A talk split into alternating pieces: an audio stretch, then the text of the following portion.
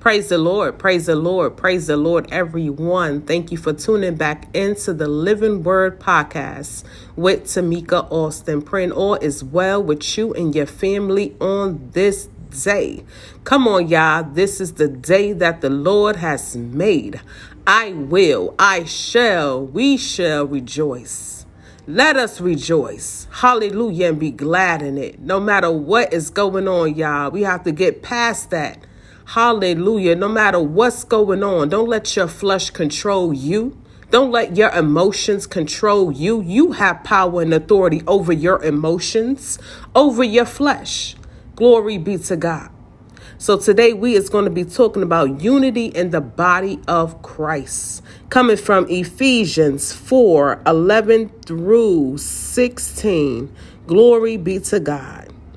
Now, these are the gifts Christ gave to the church the apostles, the prophets, the evangelists, and the pastors and teachers. Their responsibility is to equip God's people to do his work and build up the church, the body of Christ. This will continue until we all come to such unity in our faith and knowledge of God's Son that we will be mature in the Lord, measuring up to the full and complete standard of Christ.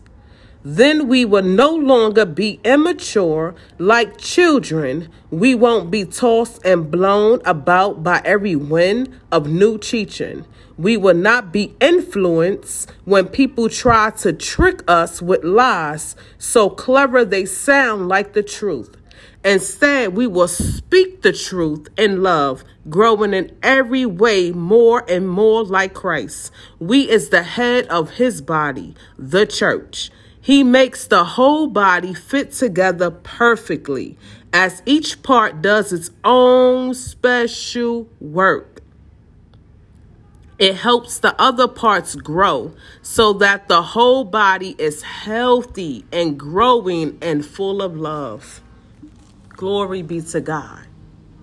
The body of Christ. That's why I yeah I be I push studying your word. You have to you have to get under a Bible based church, a Bible based church. Cause you know these religions out here, they just it's all about um tradition now I'm saying they ain't growing, they ain't really living kingdom. They ain't having no kingdom life.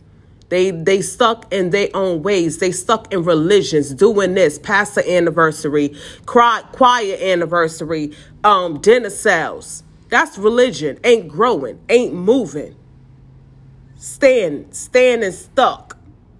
Glory be to God. You don't see no fruit. Come on now. We supposed to be growing as a body of Christ. We all have a part to play in the body of Christ. Jesus ain't died on the cross so we can be here stuck and we not doing nothing with his word, with his name. Come on. We should be making an impact and an influence in our communities, in our homes, at our jobs. Glory be to God. That's why every day we should be in the word of God. Hallelujah. Not like this religions church stuck in their own ways of doing things. Teaching kingdom, but ain't living no no kingdom.